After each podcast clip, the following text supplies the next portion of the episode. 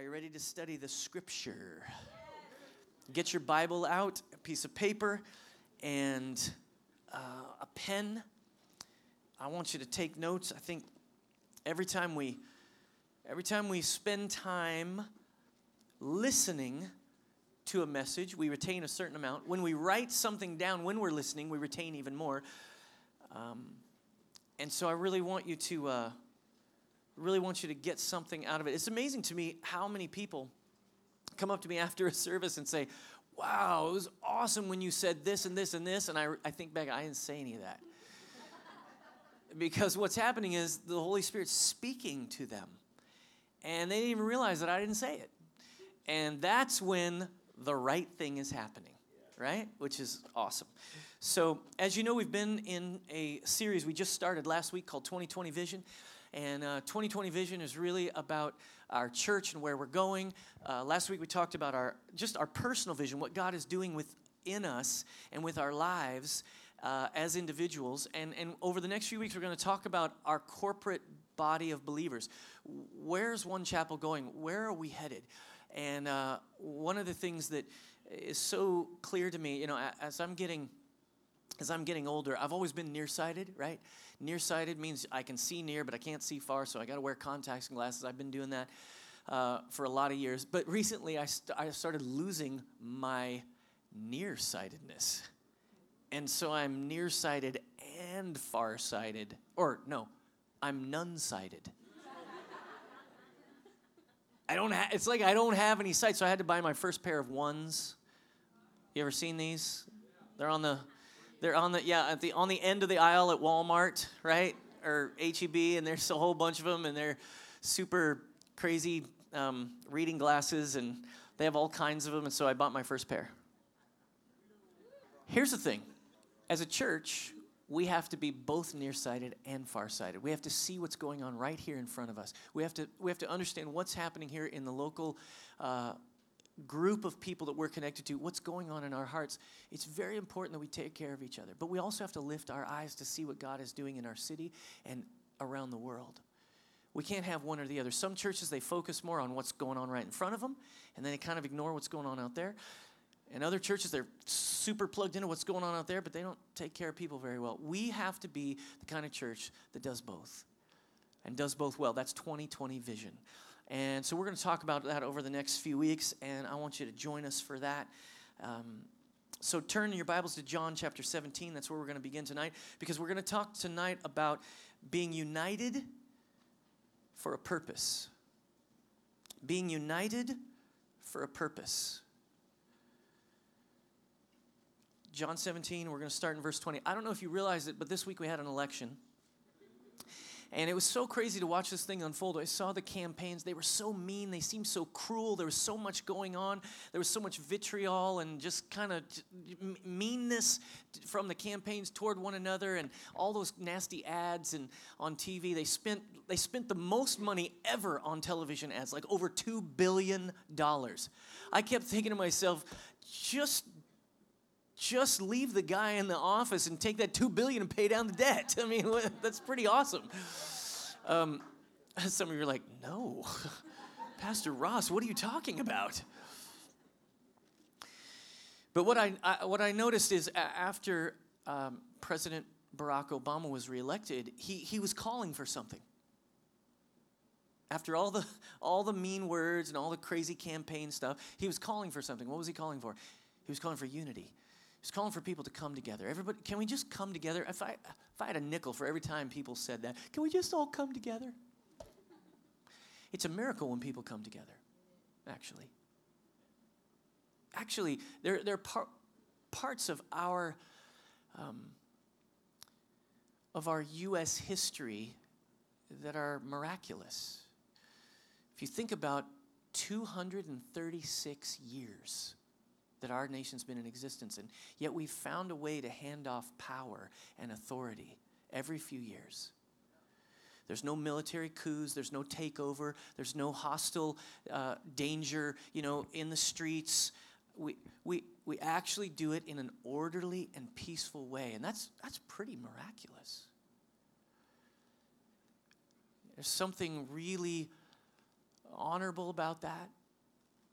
But here's what I saw after the election. I saw all these, all these Facebook posts. Right? I don't think Facebook and po- politics should go together at all. I think they were not meant for each other. They were not made for each other. They to stay as far away as possible from each other.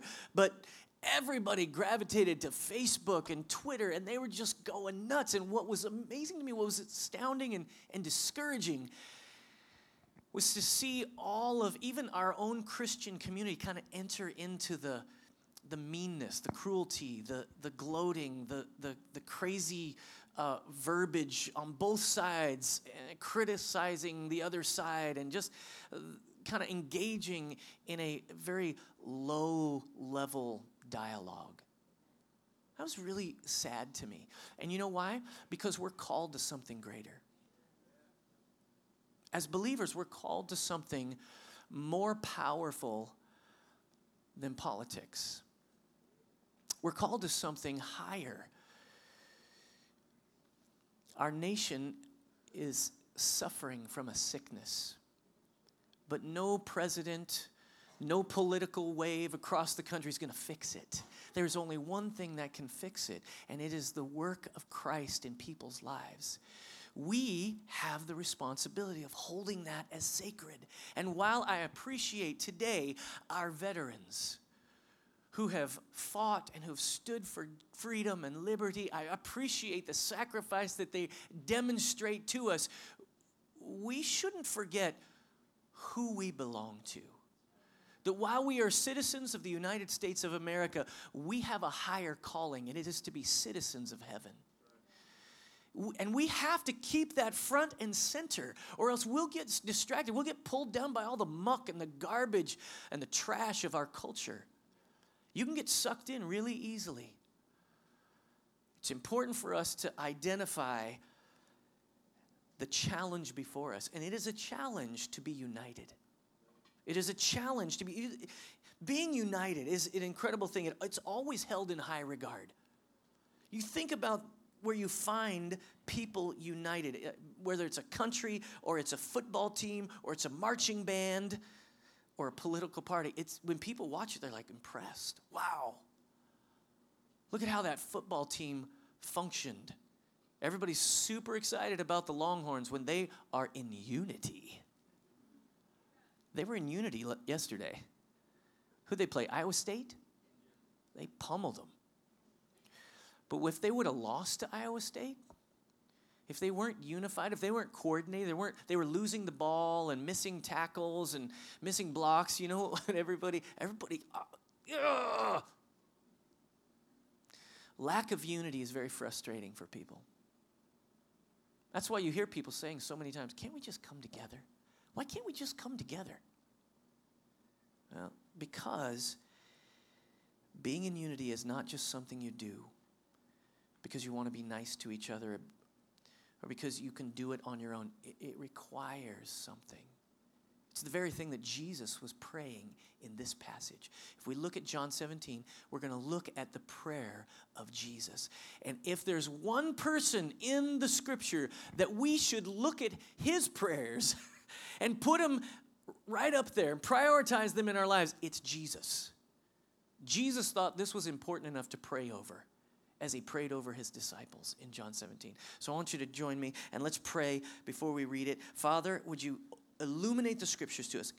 Let us see it clearly and let it have an impact on us. Let it transform us and make us into the people you're calling us to be. We receive it now in Jesus' name. Amen.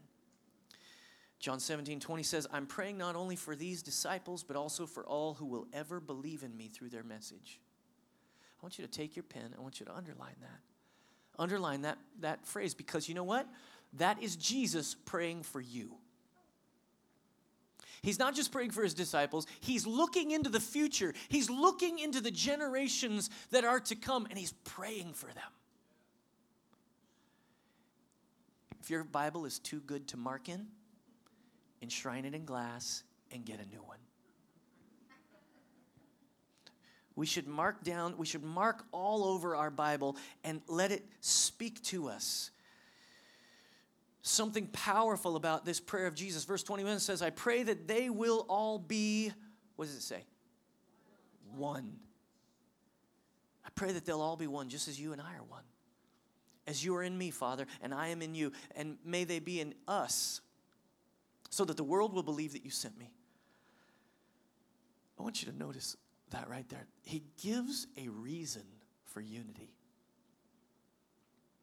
It's not unity for no purpose. It's not unity just for the sake of feeling better about ourselves.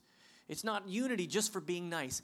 There is a purpose behind unity for Jesus as he prays. He continues the idea in verse 22. He says, I have given them the glory you gave me so that they may be one as we are one. I am in them and you are in me. May they experience such perfect unity that the world will know that you sent me and that you love them as much as you love me. Do you know that this is the scripture that One Chapel is based on? The name One Chapel. I remember reading it in my daily Bible reading in 2009. And I was in my, my study and I was reading the daily Bible reading. It happened to be John 17. And I, my eyes came across that passage and I was like, oh, that's it. Because there's a message here in Jesus' prayer.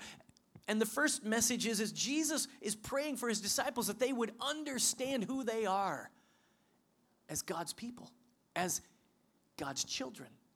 He's praying for them to have the same kind of unity and connection that he has with his Father. How closely was Jesus connected to his Father? Jesus, the Bible says that he only did what his Father told him to do, and he only said the things his Father said, told him to say. He's talking about a connection. He said, he said I, I'm in you, and you're in me, and we're in them, and they're in us. He wanted to cover all his bases in his prayer. He was praying around this idea of who we are as God's children, who we are as his family. And we, what one chapel needs to do is make sure that we know our identity, that we have the kind of unity, the kind of connectedness the kind of understanding of who God's making us into as a group of people, as Jesus had in obeying in obedience to his father. And when we understand who we are and then we love each other, guess what? Jesus gets revealed. That's what Jesus said. He said, "I want you to make them one so that the world will believe that you sent me." Something powerful happens when we take care of one another in such a way when we merge our hearts together in a community. The world sees it and and they want to know what that is. There's a power in it. So, one half of the One Chapel vision is really about community. One half, one half of the One Chapel vision is about establishing a community of love and grace. A community where people love each other and care for each other deeply. And the, the second half of the One Chapel mission is, or vision is about mission. It is about what, what God wants to do through that community. We're not just a community of people that sort of keep to ourselves. There's a purpose behind our union. There's a purpose behind us gathering together, and that purpose lives out there. That purpose is waiting for somebody to come across their path to share this kind of love with them. The, the, the people who are lost and alone and isolated. They don't belong to any family. Their family is dysfunctional, and they're looking for people who will love them purely and honestly that they can belong to. That's the mission of our church. To make sure that those people find a family. Did you know Psalm 68 says that God sets the lonely in families?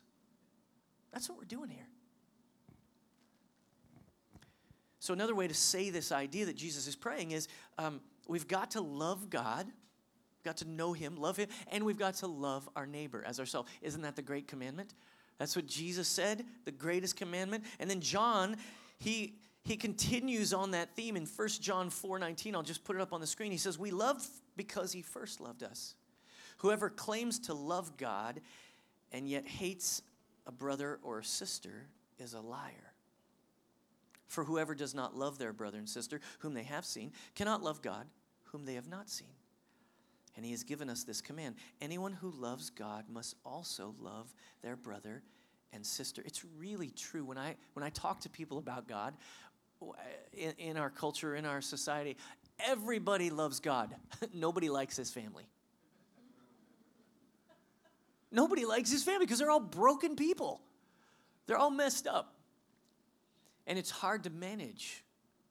It's hard to manage that kind of a family, right?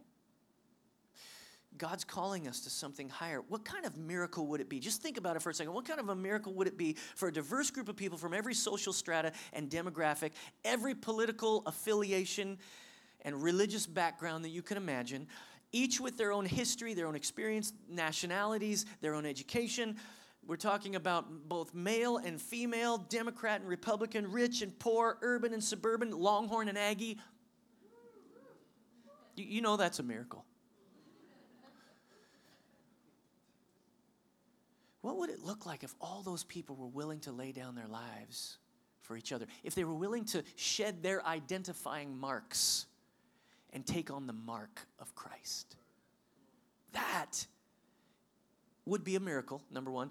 But second of all, it would speak loud and clear to our society about who we are. Isn't it Jesus who said in John 13 35 that they will know you're my disciples if you have love for who? Love for the poor?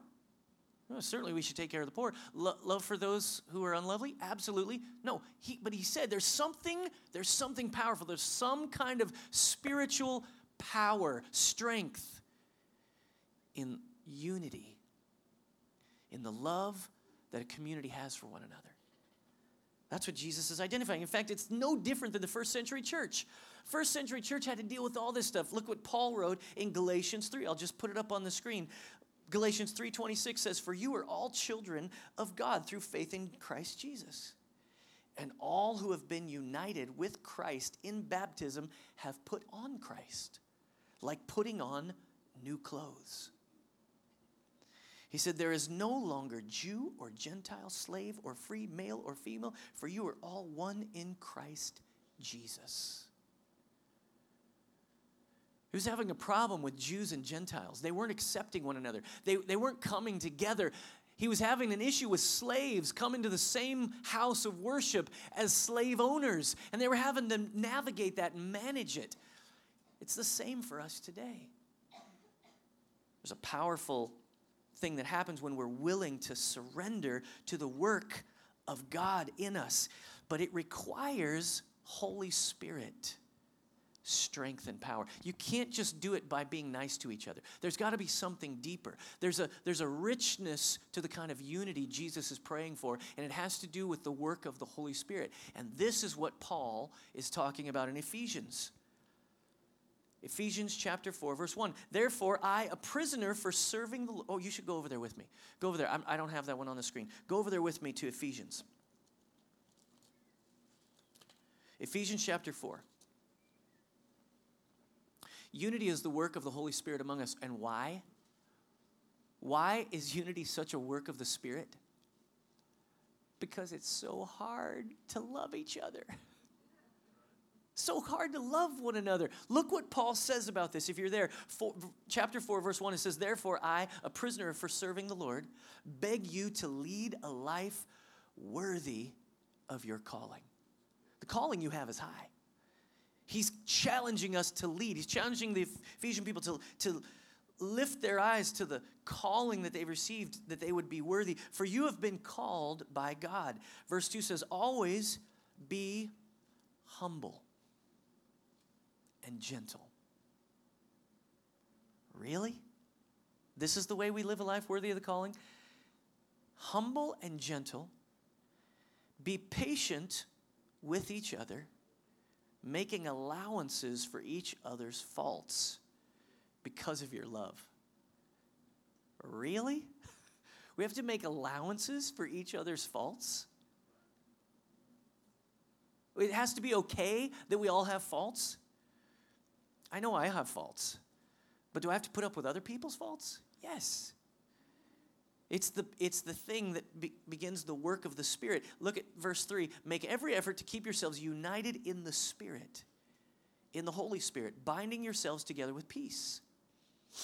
For there is one body and one Spirit, just as you have been called to one glorious hope for the future. You know what happens when there's division instead of peace? You know what happens when there's a church that's divisive and gossiping and backbiting and bickering? Guess what happens? No unity, first of all, and then no peace. And then finally, what happens is it discourages people from trusting in the glorious hope, the glorious hope of the future. We fail in our mission. It requires the work of the Holy Spirit. Verse 5 says, There is one Lord, one faith, one baptism, and one God and Father who is over all and in all and living through all. There's no way that you can do it unless the Holy Spirit is living through you. There's no way you can put up with each other. There's no way you can put up with that obnoxious lady at your small group. You know, the one that speaks her mind way too much, embarrasses the leader, sometimes calls somebody out. You're like, what is wrong with that lady? Or the kind of person that is in your small group and, and they, they end up having a problem with the leader. And then they call three of their friends and tell them about the problem they're having with the leader. Oh, just to pray for them. Just pray for this guy. He's so awful. It's so bad. I think something's going wrong in his life. I, th- I, I sense the Holy Spirit is grieved. And could you call three people and have them pray too? Because this is really a, this is really a big deal. There's something wrong. There's something deeply wrong. Well, what's wrong? I don't know. I just feel it. I just feel something bad. I, I, I think some of our division in our churches is more a result of bad manners than anything else, or, or stupidity. There's a lot of stupidity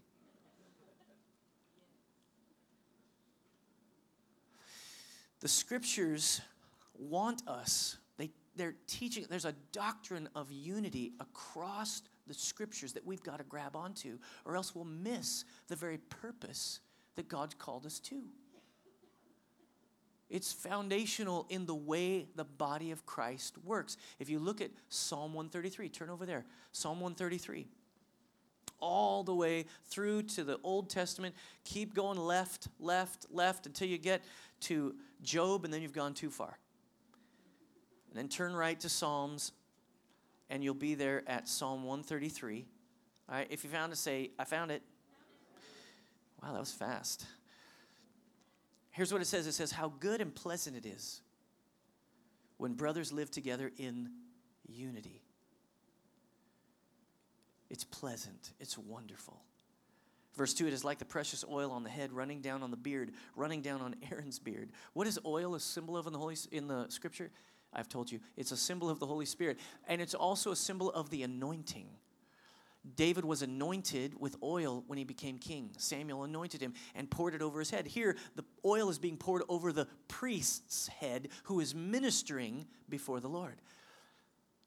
He says, where there is unity, there's like this oil, this anointing, this preparation for doing the work that God's called you to do.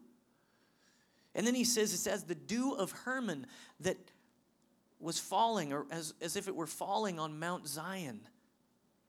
Hermon is not a person, it's a place. And it's where he's talking about the dew of the morning, the refreshing dew that is on the grass, you know, early morning when you rise. When you look outside and it's a beautiful day, but there's a, just, just a little bit of moisture, and you go outside and you, hopefully, you're more clear than that. I have allergies right now that are killing me, but there's something so refreshing about just the, that early morning moment when everything's a little bit wet and is feeding off the moisture of the evening. He's saying that's how unity is. And then he says, For there the Lord bestows his blessing, even life forevermore. Isn't the point of the Christian faith, right, is understanding the blessing that God's given you and receiving his life? Isn't that what we're doing here? We're sharing life, the life of Christ. This is where this is this comes from being in unity with one another. Unity is where God's blessing is poured out and is the result of a common purpose. we don't have unity for unity's sake. There's a greater purpose we're called to, and that greater purpose is driving us. That greater purpose is knowing Christ and making him known, and that fuels our desire to live in a community of love for one another. Here's, here's the bottom line what the scriptures teach us is our relationships are the method for our mission. What Jesus is praying is you got to get this relationship thing right because it's how other people are going to know. If you can't get along with each other, how, how are you going to convince the world to join you? How are you going to get along with them? With God, relationship is primary. Our relationship with Him and with others. God is all about relationship. That's the point, that's the purpose. Relationship with Him. And He shows Himself, He reveals Himself through relationship with others. So, Jesus, even Jesus Himself, He he challenges us. He challenges us in, from the Sermon on the Mount to prioritize. Everybody say prioritize. Ooh, prioritize. He's prioritizing relationships even above our own personal worship. Look at what he says here in Matthew chapter 5. Turn over there to Matthew 5. All the way to Matthew 5, Sermon on the Mount. And you can look at it, Matthew 5, verse 21. Here's what he said He says, You have heard that our ancestors were told, You must not murder. If you commit murder, you are subject to judgment. But I say, if you are even angry with someone, you are subject to judgment. Wow, did you catch that? He's, the next phrase says, if you, if you call, I'm reading from the New Living Translation, if you call someone an idiot, you are in danger of being brought before the court. One version says, you fool. Uh, another version uh, talks about the word raka and, uh, and, and how you're brought before the religious court. And if you curse someone, you're in danger of the fires of hell. And Jesus, this is so amazing. In the, in the Sermon on the Mount, he's not providing a new set of rules. He's not saying, hey, you've heard that it was said, don't murder, and now I'm going to give you a new rule, don't be angry. It's not like that. He's talking about a new way of life. He's calling us to a higher way of life, not a higher law but a higher life. He, Jesus was ushering in the, the kingdom of God, and it was going to function on a different level. It wasn't, people often say things like, Oh, I'm so glad we're under grace and we're not under the law. We don't have to live under the law. Listen, the standard for grace is higher than the standard of the Old Testament because it deals with your motive, it deals with your heart. If you get angry at someone and you don't resolve it, guess what? Your heart begins to disintegrate, it melts under the bitterness. It ruins it. Jesus is pointing to something deeper than just doing the right thing. Get this. He's pointing to something deeper than just doing the right thing. Does he want you to do the right thing? Yes. But what we're going to learn here in a moment is doing the right thing is not the point. In fact, sometimes you may be wronged and you're going to have to deal with it in a way that honors others, that goes the second mile, that turns the other cheek. There's a different way that Jesus wants us to live. Now, look, here, here's what he says here. It continues in this, in this passage. So, if you are presenting a sacrifice at the altar in the temple and you suddenly remember that someone has something against you, okay, you, get it, you're praying, you're ready to offer your sacrifice in the temple, suddenly you realize that Joe the butcher is mad at you because you owe him money.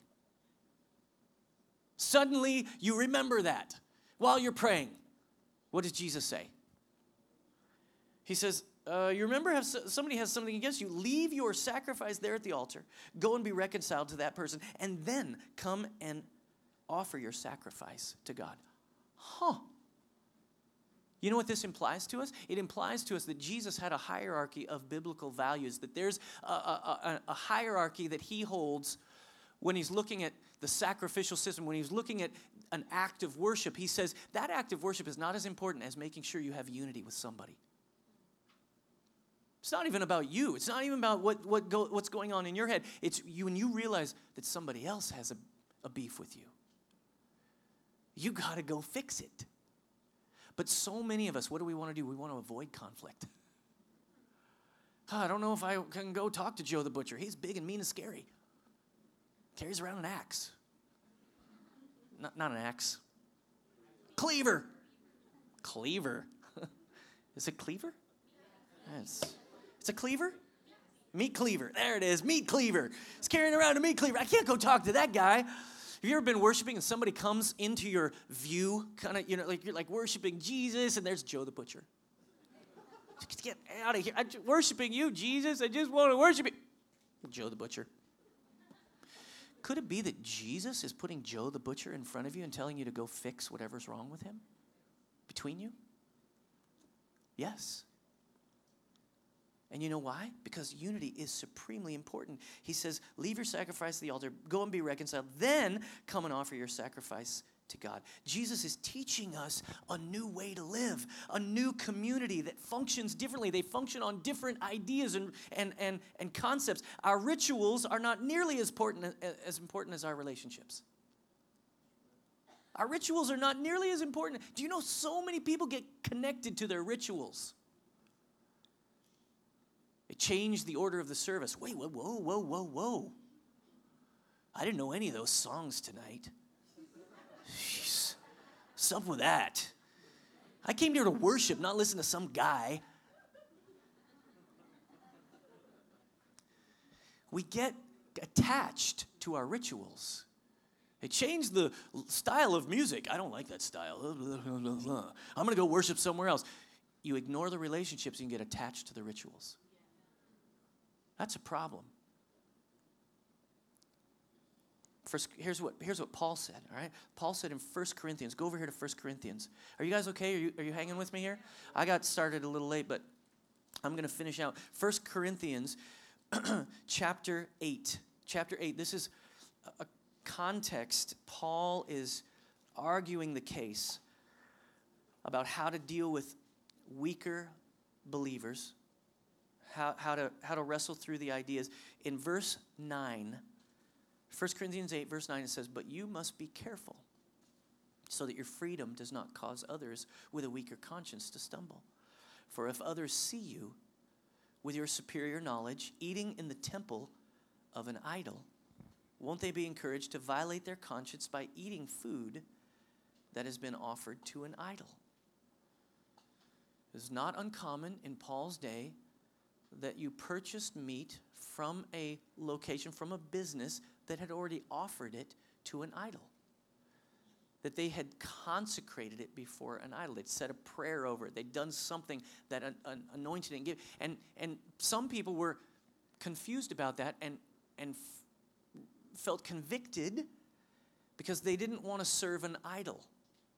Right? And so there's there was competing ideas going on in that day. Well, should Christians eat meat that's consecrated to idols or is it okay or is it not okay? And they kind of went around and around this thing and paul's trying to settle it.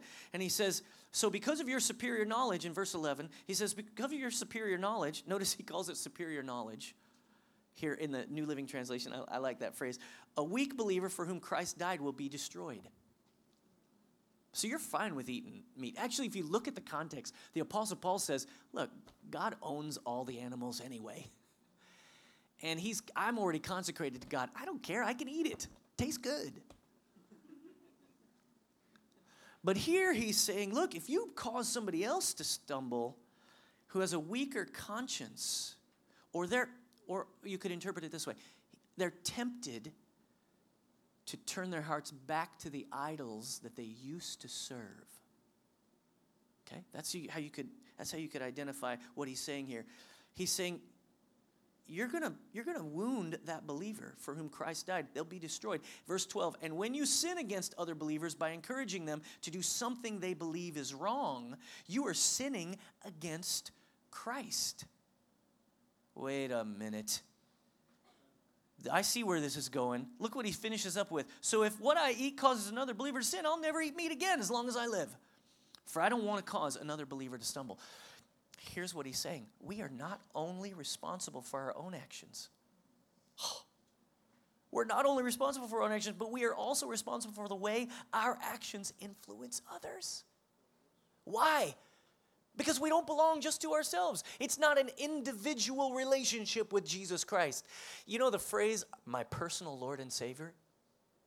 There, you, is he personal? Yes. Did he save you? Yes. But that phrase, your personal Lord and Savior, it has the connotation of being your little Savior, your personal Lord.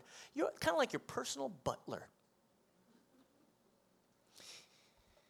Christianity is a communal religion.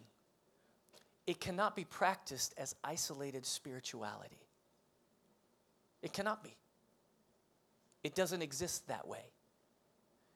It didn't exist that way in the scriptures, in the Old Testament or the New Testament. It is practiced in a community. That's the only way it can be practiced. And Paul is saying here, you got to be concerned about others more than you're able to enjoy your own freedom. Because you belong to some other people. You have to think about what they're going through. Paul talks about it all through his uh, letters. He talks about it in Philippians how we should not look on our own interests, but look on the interests of others. But why is this so important? What's the big deal? Okay, Pastor Ross, I get it. It's important. Why? Look at what Jesus said in Matthew. Turn over back to Matthew chapter 18. I'm going to go to Matthew 18 here, verse 15. Look at Matthew 18, 15. The, the, context of this passage is Jesus talking about how people get along with one another, how they treat one another. And he gets to verse 15 and he says, If another believer sins against you, go privately and point out the offense. How are you supposed to go? Wait, what, one more time? You mean without anybody else? Before or after you've called three people and asked them to pray? Before you go privately because you don't know what will happen. They, they, it might be a mistake, it might be a misunderstanding. It could be that they need the chance to repent before you go and tell everybody about their sin. He says here if the other person listens and confesses it, you have won that person back. But if you are unsuccessful, take one or two others with you and go back again, so that everything you say may be confirmed by two or three witnesses. So, what does he say here? He says, Go with a friend. First, you go by yourself, then, you go with a friend. Why do you go with a friend? The, I phrase two or three witnesses. Can you guys put up that one, two, three, four, right? It's, I'm, I'm kind of going through that. You go by yourself, you go quickly, you don't wait, you don't let it fester, you don't let it get in your soul, and then you go with a friend who is able to be helpful and loving. The, the, the, the phrase two or three witnesses is an Old Testament term that talks about evidence. It's, it's you bring these people to make sure that you have the proper evidence and it's confirmed. That they're confirming this is indeed how it is. You bring two or three people, number one, to confirm for the person who sinned that they really are missing it. Or you have an opportunity for those two or three to evaluate what's really going on between the, in this relationship, and they may come to a different conclusion and correct you. That's the safety of the body of Christ. Most people do not follow these directives. Most people will not be willing to go to the person first by themselves. You know why? Because it takes courage. You gotta have courage to do it. They won't go with a friend to really deal with it. And then finally, Jesus says if the person still refuses to listen, take your case to the church, which means a, a place of uh, authority, maybe your small group or an assembly of people that could speak into it uh, some kind of leadership, then if he or she won't accept the church's decision, treat that person as a pagan or a tax collector. Right? Man, that seems kind of harsh. Treat that person as a pagan or a tax collector. It seems harsh until you until you realize how Jesus treated pagans and tax collectors. if indeed he didn't invite them to be his disciple.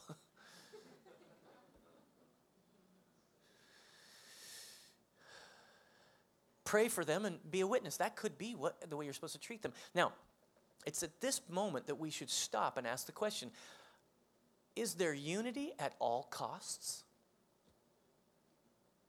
No, not according to Jesus. There are moments when you have to disassociate, there are moments when you have to break relationship in some way. Sometimes it's unfortunate, but it must be done for the sake of the not, not I don't think it's I don't personally think it's about purity. I think it's about influence. And who's influencing whom? If a person is sinful and they are leading more and more people to sin, and you go through and you try to correct that sinful behavior, but they insist on it and they keep doing it, or it goes underground and it becomes more deceptive, and then they're pulling other people into that sin because they're connecting relationally, you've got to stop it. And so it's not unity at all costs, but there is something here that Jesus is trying to teach us. And here it is in the next phrase, because verse 18 gives us the reason why unity and connectedness and oneness is so important. Here it is I tell you the truth, whatever you forbid on earth will be forbidden in heaven, and whatever you permit on earth will be permitted in heaven. What? What is that kind of power? Look at the next verse, 19. I also tell you this if you two of you agree here on earth concerning anything you ask, my Father in heaven will do it for you. Really? That seems too good to be true. You know what I think? I think far too few people try it. And when I say try it, what I mean is loving people so deeply, so willingly, laying down your life in a community, being willing to protect relationships, being willing to help people who are in need, being willing to be a man or woman of peace in your community that protects unity and oneness, that you agree together to your core. Your hearts are merged together, melded together because you live in this community and you love them deeply. That kind of community can ask the Father for anything.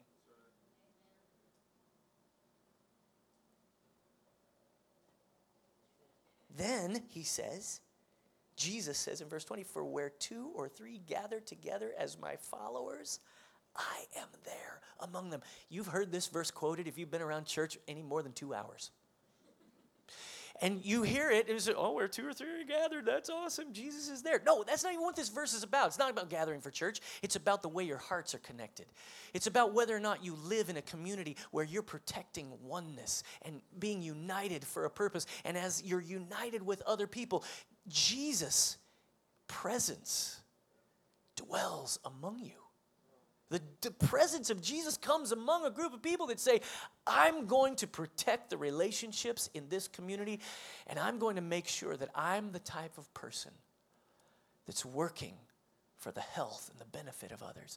I'm the type of person that's going to lay down my life to give myself to others. Here's what I want you to see is that heaven and earth are linked by our agreements that when you and I decide in a community of love that we're going to do something together, heaven listens and actually joins us. The power of heaven comes alive on earth. Jesus taught his disciples to pray, Let your kingdom come, let your will be done. If you pray that as a community, united in purpose, guess what's going to happen? The kingdom is coming. It's going to happen. Why? Because, because you decided. You're making decisions. Hey, think about the, think about the opposite. In a community of strife, discord, in a, a, uh, a community where people can't get along and don't trust one another and don't love each other, how easy is it for the kingdom of God to show up among them? It, what Jesus is clearly saying is it's your choice. Heaven and earth can be moved if you'll agree together. Heaven and earth will work together if you'll be part of a community like this, if you'll protect it. Look, this is so important to us. It's foundational as one chapel because there's a mission that we have. And the mission benefits from our oneness. Last phrase I want you to see is there's a direct correlation between sharing the message of Christ with people who don't know him and the degree of unity, love, and peace within the community of Christ. How could there not be? Jesus is the one who prayed Father, make them one, like you and I are one, so that the world will believe that you sent me. Those two things are directly related. Bow your heads, close your eyes. I want you to listen to the voice of the Holy Spirit who may want to speak into your life about the, the challenge you face with relationships. Just close your eyes right where you are and let the Holy Spirit speak to you about people that you may need to make things right with.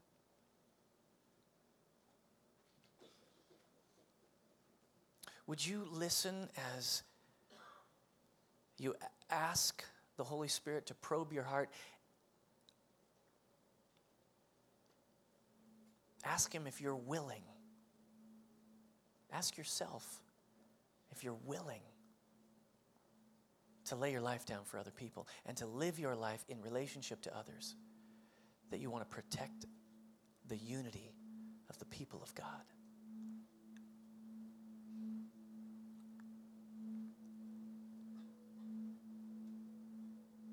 Might be here tonight and you're thinking to yourself, I, I, don't, I don't really know what you're talking about, Pastor Ross, because I, I haven't experienced the kind of relationship with God that you're, that you're speaking of.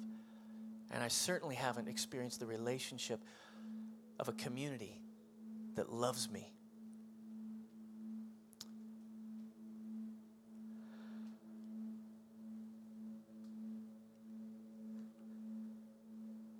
Who comes into your mind as you think about this?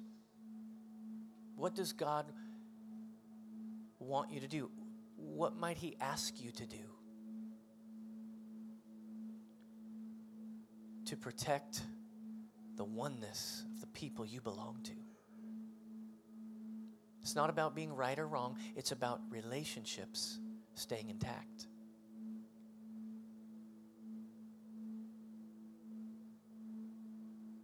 I wonder if you just pray with me as I lead you. Just under your breath, you just pray this same, these same ideas about what you're facing. Heavenly Father, thank you for Christ who shows us the way to live. He laid down his life for me. And I I want to follow. I want to lay down my life and pursue you and follow you. Lord, forgive me for refusing to lay down my life for others. Forgive me for refusing to believe the scripture that challenges me to be loving kind, accepting, gentle. Forgive me for not acting in a way that honors your people, the community that I belong to. Father, give me the strength, give me the courage to lay my life down for others. I choose you and I choose your people. I choose your kingdom above all things above my own individual interests, above my own pursuits, above my own freedom. I choose. I choose you. And I choose to belong. Lord, help every one of us to yield to the unity of the Spirit, keeping the bonds of peace, binding ourselves to one another with peace, so that the message will never be disqualified.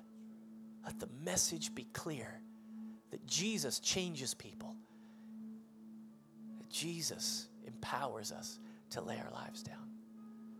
We love you. We thank you for this. In Jesus' name.